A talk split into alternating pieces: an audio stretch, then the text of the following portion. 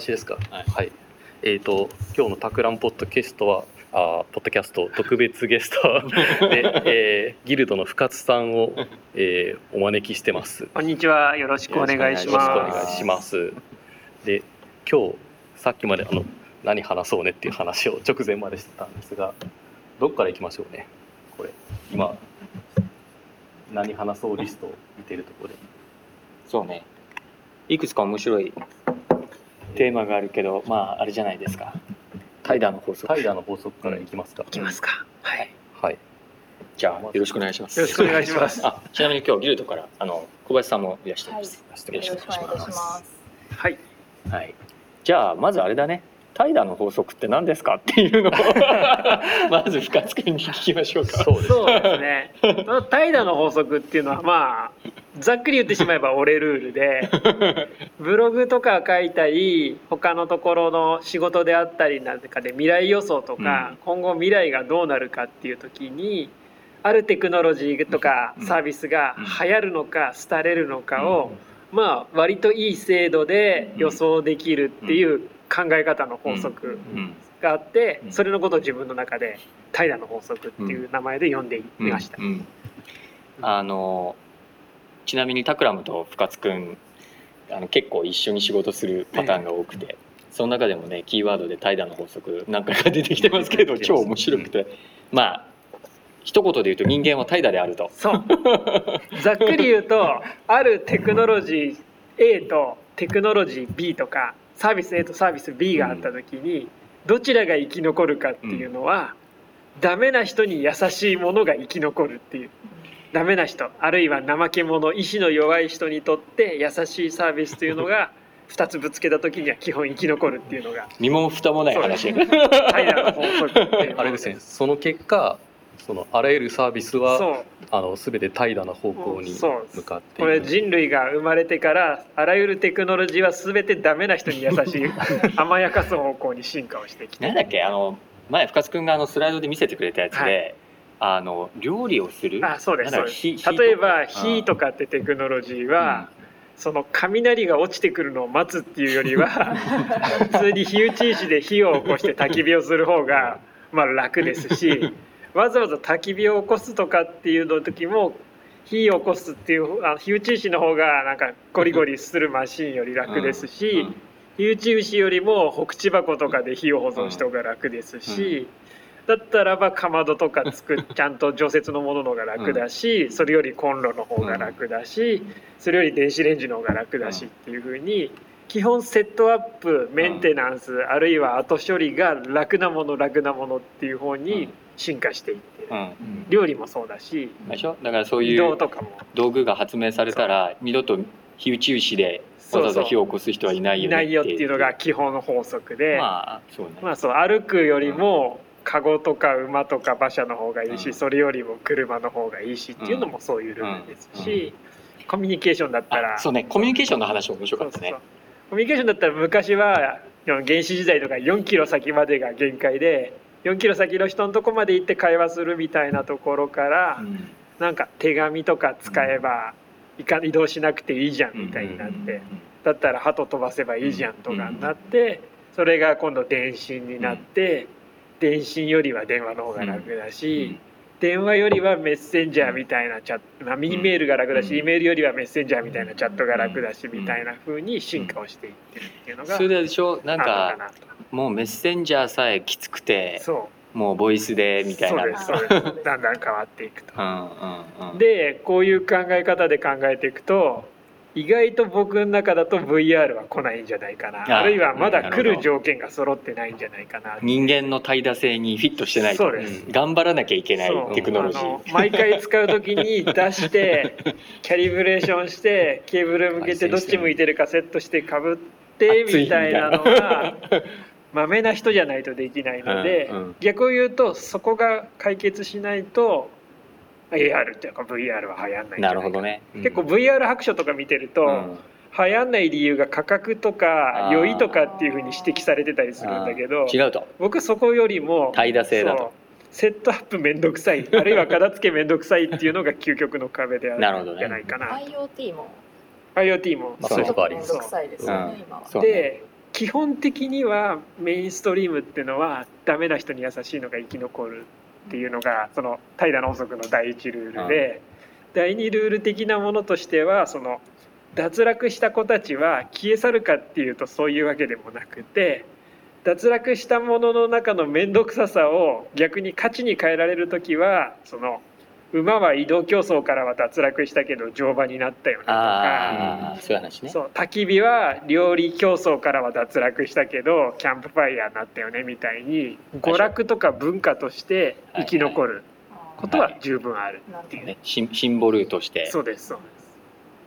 そこが蒸留されていくとね。ですそのその行為自体のそうです。意味がね。年賀状とか送り状とかもそうですし、うんうん。結婚式の電報とかもそうですうんよね、うんうん名刺とかもそうですそうそう。なんでどんどん様式化されていくけど、うん。もう二度とメインストリームにはきっと戻ってこないうんんですよ、生活の手段ではないってことね。うん。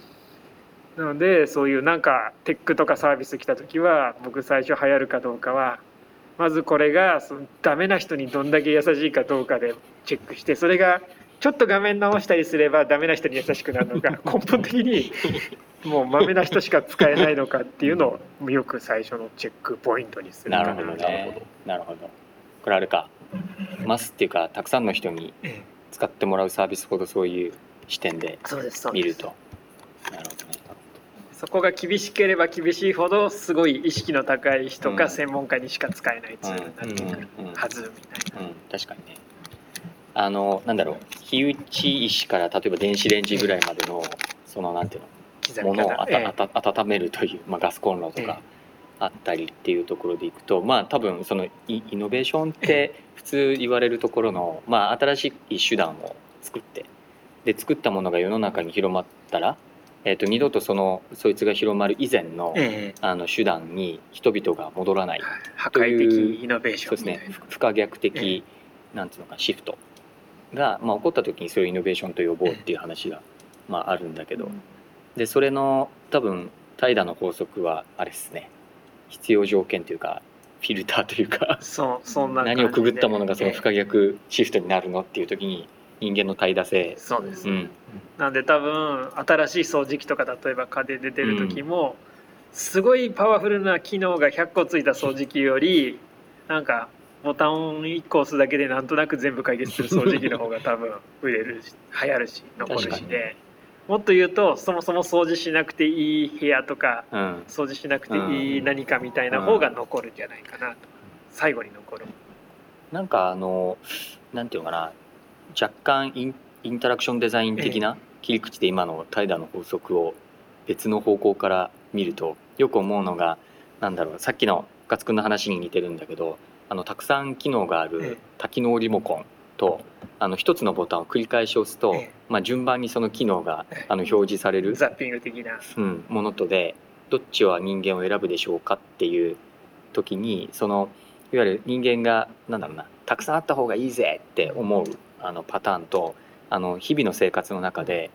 たくさんすぎてわからんみたいな1個にしてくれっていうのがあの結構こうあの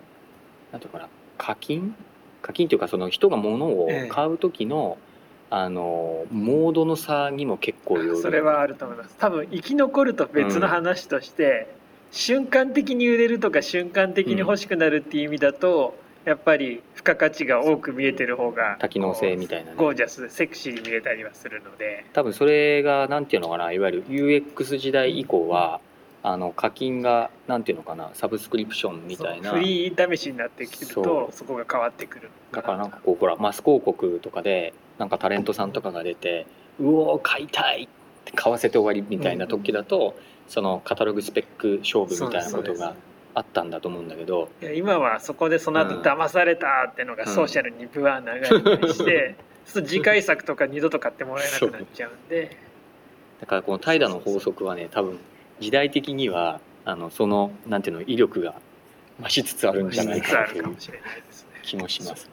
なんかこう怠惰の法則だけを聞くと人間はこう無限に怠惰になっていくみたいな、ねあただねあ俺ちょっとごめん。途中で差し込んでいいですか？はい。ただ怠惰の逆数は何かっていう話があるわけですよ。うん。で怠惰性の逆数っていうのは多分生産性なので、うん。あのいわゆるこう一人間のその行動単位の投入による、えー、とそこから獲得できる利得っていうののこのレシオを上げるっていうのうん。が人間と人工物の進化の系譜なわけですね。まあそうです。そうそう。だから怠惰性っていうのはなんか怠惰っていうとなんかダメなやつって感じなんだけど、うん。ただ投入コストを抑えて利得を上げるっていう意味だと、そう。まあなんかそのとてもいいことだよね。なんか自分が面白いと思うのはそのなんか無限に怠惰に行くように見えて、うん。じゃああの昔の人間はむちゃくちゃ真面目だったのかというと、まあ、きっとそんなことはなくてあのあんまり今ときっと変わってないはずなんですよね。多分なんか真面目な言い方をすると、うん社会の効利を一番効率よく増加させるツールが生き残るって話だあと思そうねそういうことですね。うんうんそういうことですね。そう。でね多分、うんみんなこの話すると最初のうちはやっぱりいや誰でもだし僕も直感的にはそう思うんですけど、そうすると未来はどんどんつまんなくなるんじゃないかとか。人間はバカになるんじゃないか未来はどんどん豚みたいになっていくんじゃないかってい そう話には一瞬なるんですけど、意外と僕そこ大丈夫かなとあ思って。それはねそれはね。あ今日ここの手の話が深津君とできて俺は嬉しいな。あのなんかえっ、とね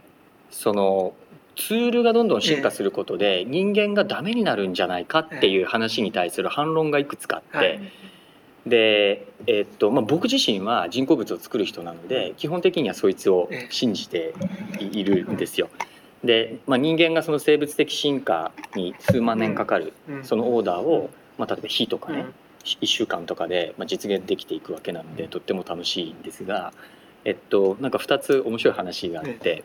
あの昔々その昔あの僕らのあの祖先は靴っていうものを持ってなかったわけですよね。で靴を履かないかった時代って結構長かったはずなんだけどあのただ靴が発明されて以降僕らの足裏っていうのはふにゃふにゃに柔らかくなって。あのこの足裏でそのまま熱いアスファルトの上とか、まあ無理じゃないですか。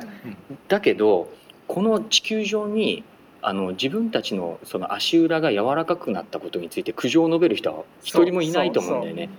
でそれはだからその靴とその人間っていうことでいわゆるその拡張された人工物によってこうなんつうのそのあの拡張された人間っていうので別に構わなくてでその裸足の人間と靴を履いた人間とであの僕らは退化したんだろうかって言ったらそれは別に退化っていうことでもないんじゃない？みたいな話が1個目。進化的な立場そう進化したんじゃないかっていう。で2つ目はえーっとこれはまたちょっと面白い話であのみんな洗濯機使うじゃないですか、今。で、えっと、洗濯機が、えっと、世の中に普及してから、うん、といわゆるこう家事うん。に費やさなければいけない時間っていうのが減ったのかっていう話が実はあんま減ってないらしいっていう話そう減ってないどころかね増えてるんですよ。あの人間があのいわゆる単位時間あたり例えば1週間とかに、えっと、かける洗濯、うん。えーに費やしてる時間っていうのは、あの昔あの洗濯板。みたいなのでやってた時代が実は増えていてでなんでかっていうとあの人間がその生活の中で処理できる洗濯物の量っていうのが洗濯機によって増えたんで人間はたくさん服を買うようになったんですね。ありますなんだっけ、欲望のオブジェとかそこら辺の本で僕そのあ欲望のオブジェとかねああるね。読んだ気します、うん。あれですよねその。そういう、うん。こうすると今度文化側というか商業側というかそっちの業界が、そのテクノロジーに合わせて新しい文化を発明してくるから、ね。うん。服をもっといっぱい着ようよだったりとか、そう主婦っていうのは家の中のものを全部きれいにするものだとか、だからなんかね僕あそういうイデオロのギーが発明される。その手の話で歴史を振り返ってみると、まあ、最近ほら AI が出てくると人間仕事しなくていいんじゃな,、なくなるんじゃないかって話なんだけどでも絶対そんなはずはなかない。そこら辺はね多分ね日本だとあの清潔さとの戦いみたいなのが一番近いどういうことですかそれ？日本で特に起きてるその、うん。匂いとの戦いみたいなその隣のおじさん臭いみたいなのから始まって、匂い出ないようにするスプレーシュワーやったりとか、なんか匂い出ないようになるタブレット飲んだりとかすごいシャワー浴びたりとかしてるじゃないですか。けどあれって匂いが出てるのが嫌だっていうのがわかんない。1990年代ぐらいに発明されたから発生したことであって、はいはいはいはい。なるほどね1900年代にはそもそも大衆が匂ってることは何の変なことでもなかったし、うん。おじいちゃんがおじいちゃんっぽい匂いすることは何の変なことでもなかったのに誰かが匂いが出てることはダメなことだっていう概念を発明して、その発明のせいでうん。こうダメになっちゃった、はいはいはい。ダメになっちゃったっていうかそれは直さなきゃいけないことになっちゃった。それ私もよく考える。なんかシャンプーとかなかった時代みんなどうしてたんだろうって思うけどみんな気にしてなかったってことそうです。そうです。で逆を言うとそこで日本だけがその匂いがダメだっていう発明がすごい進化してるからなんか海外行ってバスとか乗ると向こうのお兄ちゃんたち体臭とかめっちゃすごいけど誰も気にしてないっていうギャップにめっちゃ打ちのめされたりすると思うんですよね。そうね。けどそういうふうになんか何かが問題だっていうのはそれが問題であるっていうことを発明して普及した人がいるからであって、それを発明するまではそれ何にも問題ではないはずなんですよ、そうね。ほとんどのことは。それは結構そうかもしれないな。なんかさっきのあのなんだろう今の話ってなんだろうな。問題がある種ラベルが貼られてそれがこうあの文化的に定着してしまうとみたい。な話があってでさっきのあのなんか今道道具論の話でいくとあの、えー、とさっき洗濯機とあの衣類の話があったけどちょっと似た話であの、ね、冷蔵庫の話もちょっと面白い話があって昔って冷蔵庫ってあの冷蔵庫が一番でかくて、うん。冷凍庫ってちょっと上にええちょこっとなってて、であのあのなんうの？なぜ上なのか。上なのかは、えっとまあ、冷気が下に落ちるからで、あのそれが合理的だよねっていうことだったんだけれども、ひっくり返りましたよね。ひっくり返ってね。シールドが下に来て今、で今は、えっと、大体一番アクセスのいい真ん中ぐらいに、えっと、引き出し型の冷凍庫があって、容量的には多分45倍のサイズになってるはず昔から比べると。で、えっと、冷凍庫が、えっと、あれだけ、えっと、でかくなったことの裏側に実は食品業界の方があの冷凍食品の市場を猛烈に開拓して特に日本は。冷食って今美味しいじゃないですか、あれって何兆円市場なのかな？すごい大きいんですよ。で野菜室がまあ一番下にいてみたいなね。でで冷凍食品ってさカチカチで結構摩擦がなって滑んのね、でさ上に置いてあるとなんかなだれみたいな。でそういうなんかシンプルな話からあの引き出し型であの主婦の人でもあの取りやすい。うん。しかも重いからね結構、あのいわゆるコンテイナーとして、まあ、いわゆるしっかり作られた引き出し型っていうのが発明されでそれができたことで電子レンジが売れてるんですよねみたいなのがね全部こう連動していてつながってますね。そうだからやっぱりそのなんだろうなキャパシティを作る人たちとそこにコンテンツを投入する人たちとのなんかこう相互のなんていうのかな、たゆみない、ん あのありますね。そうそう歩みでねこういうのができていくんだよね。コンピューターも完全にそうですよね。あまあそうだね。だってコンピューターなんてもうここ数年すべてスペック上何も問題ないはず。だけどスペックを上げるためにそのすごい豪華なアニメーションとか GPU を無駄に駆使したすごい繊維とかが始まったりしてけどそのためにつけた GPU がいつの間にか人工知能のためのマシンになったりとか。もうスペックいらないはずだろうと思ってたんだけどもう上がっていけば上がっていっただけ、うん。新しい技術がどんどん、出ていってるっていう。的な使い方がどんどん始まるんですようん。ね。そうだね。まあだからその、まあ、一つねちょっとこの10分間で何が言いたかったかっていうとその怠惰の法則で、まあこれ深津君の絶妙のネーミングでさそこにこうウィットがかなり入ってるので これは人間を怠惰にするっていうかダメにする製品は我が社は作れんぞみたいなことを言う人がいるからいやそういうことじゃなくてそういうことじゃないいうことをねちょっと、うん。まあダメにするんじゃなくてダメな人にも優しいダメな人でも使える方がいい、うん。そうだね。もう一つはあのそのほら怠惰性のまたちょっと別のパラフレーズするとすると、あのこれも深津君のことポジポジティブうんど。れえポジティブな話、あのなんだっけほら人間が生まれつき持っている才能とか能力あに人間の可能性がはいはいはい。そうです。天才殺しの話ですよね。そうそうそうそう、はいっていうのもまあこのはい。怠惰の話とちょっと近いところす。べてのテクノロジーはうん。人間の才能を消滅して無効化してフラットにする方向に進化をしていく。そうだよね。その昔はすごい紀元前ぐらいは足が速いとか、うん。力がちょっと強いとかで、村一番の英雄とか、うん。国の英雄とかになれてたんですけれども それが鉄が発見されて剣が作られて弓矢が作られてぐらいでと武術の強い人までいかないと英雄になれない。力強いことよりもなんか剣筋がいいとかって話になってきて、れが鉄砲ってなってくるともう村一番とかいらないとか関係なくなってきてで走る人とかもその42キロ走ってれば教科書に載っかれたっていうぐらいの時代から 今だったらそれ車があれば42キロ走ること自体はすごいスキルとしてはそんな英雄になれるかっていうと オリンピックとか例外的な場所以外ではどんどん縮小して同じようにまっすぐ線が描けるとか人と同じような写真のような絵が描けるとかもそうだけど、細かい絵が描けるとかも写真に食われちゃったりとか、基本突出した才能はそれなくてもこの道具でいいよねって言われる方向に進化していく。割と僕は天才殺しみたいな言い方をするんだけれども、そうねいやもは写真があやるからスーパーリアリズムみたいな絵が減ったとかそうそうそういう感じ。宗教画がなくなったとか、そうするとなんか才能マップとか能力マップとか作っていくと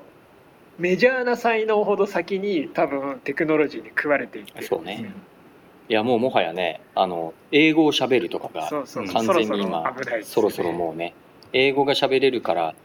あの活躍している人っていうカテゴリーはもうんだいぶうだいぶ5年ぐらいでなくなるかなって思っていて。でなんかあのほら運転マニュアルとオートマに結構近くて、あすごいですね。あの生身で英語をおしゃべりになるんですねっていう。そうなりますよね。いや僕なんかもちょっと生身無理なんでちょっともう機械で AI に喋ってもらってるんですけどみたいな。だけどその AI 使ってる人は英語だけじゃなくて、まあ、地球上の全言語をあの操ってるみたいなね、そうそう。生身では英語しかしゃべそう。けどスペイン語になると完全にそっちの人の方が上みたいな。そうするとなんかもうスペイン語を喋れることが価値じゃなくて、うん。そこは能力の話、うん。どっちかそこから経験の話にシフトして、スペインに3年間ぐらい住んでてスペインに友達がいるとか スペインのなんとなく肌感覚分かるとかって方うん。がスペイン語喋れるよりはるかに価値が出てくる。だから記号としてのコミュニケーションのための、ね、ツールとしての英語とかなんとかっていうのは多分かなりそういう意味では天才殺し的なところでいくとね。僕だから思うんですよ。英会話学校じゃなくてあの AI 話学校っていう AI を使いこなしてあの海外の人とコミュニケーションするっていうその怠惰な学校を作った方がいいんじゃないかって。Google 検索塾みたいなのもう少し未来なんです 昨日さ昨日俺なんか今銀座でさデータとデザインって展示やってるんだけどまだあの設営中に多分なんかポルトガル系の人とかススパニッシュかなみたいなカップルがあの松屋の中を歩いてさあのかあのポスターをね展示のポスターをこうやって見て、で日本語だけだから分かんないわけ。それをさあの Google 翻訳でこうやってあのいわゆるあの AR 翻訳のええ。カメラ翻訳あるじゃないですか。これで見てデータデザインとか出てきてうーんみたいな。でなんかそういう感じなのでやっぱりこうなんて言うんだろうなさっきの。まあそれもね日本語勉強するよりはそれやった方が楽で、タクラムの中だと、うん、あのスラックの中に翻訳ボットがあ翻訳くんいるので入ってるんです翻訳くんがいるんですよ。まあ、そこであの、まあ、日本語を勝手にうん。英語に翻翻訳してくれるっていうボットがいるんだけどそ,、まあ、それ結構最近、うん。あの精度が上がってきてだいぶ翻訳だいぶ頭いいくなり全ましたよね。然会話いけエます。ンジンは Google のエンジン Google の、ねうん、あの去年のほらそうそう。11月ぐらいに。大幅アップデートそうして大幅アップデートして結構使えるようになって。あれはもう全然使えます、うん。英語日本語から英語がかなり良くなったよね。まだ英語から日本語も少しちょっと変もうちょい頑張らないと、日本語から英語は結構いっそってちはもてう完璧にいいですよね。ただこの前ちょっと面白くて「あ今日の打ち合わせリスケしましょう」ってうん。入れたらあの Google 翻訳がさあなんだっけなリスケをあのレスキューって訳したんだよね。だその向こう側にいたイギリス人がこれはスケジュールをレスキューするってどういうことみたいな。なんかすごいまあ珍妙ななりますよ。ねまあ、まだなります。これから先ねそこを使ったハックとか増えてくると思うんですよね。そのビジネス英会話の会話の中とかに、スラッと AI が翻訳できないとか間違って翻訳する単語を混ぜて 間違った AI の翻訳させてそっちで契約結ぶみたいな。あ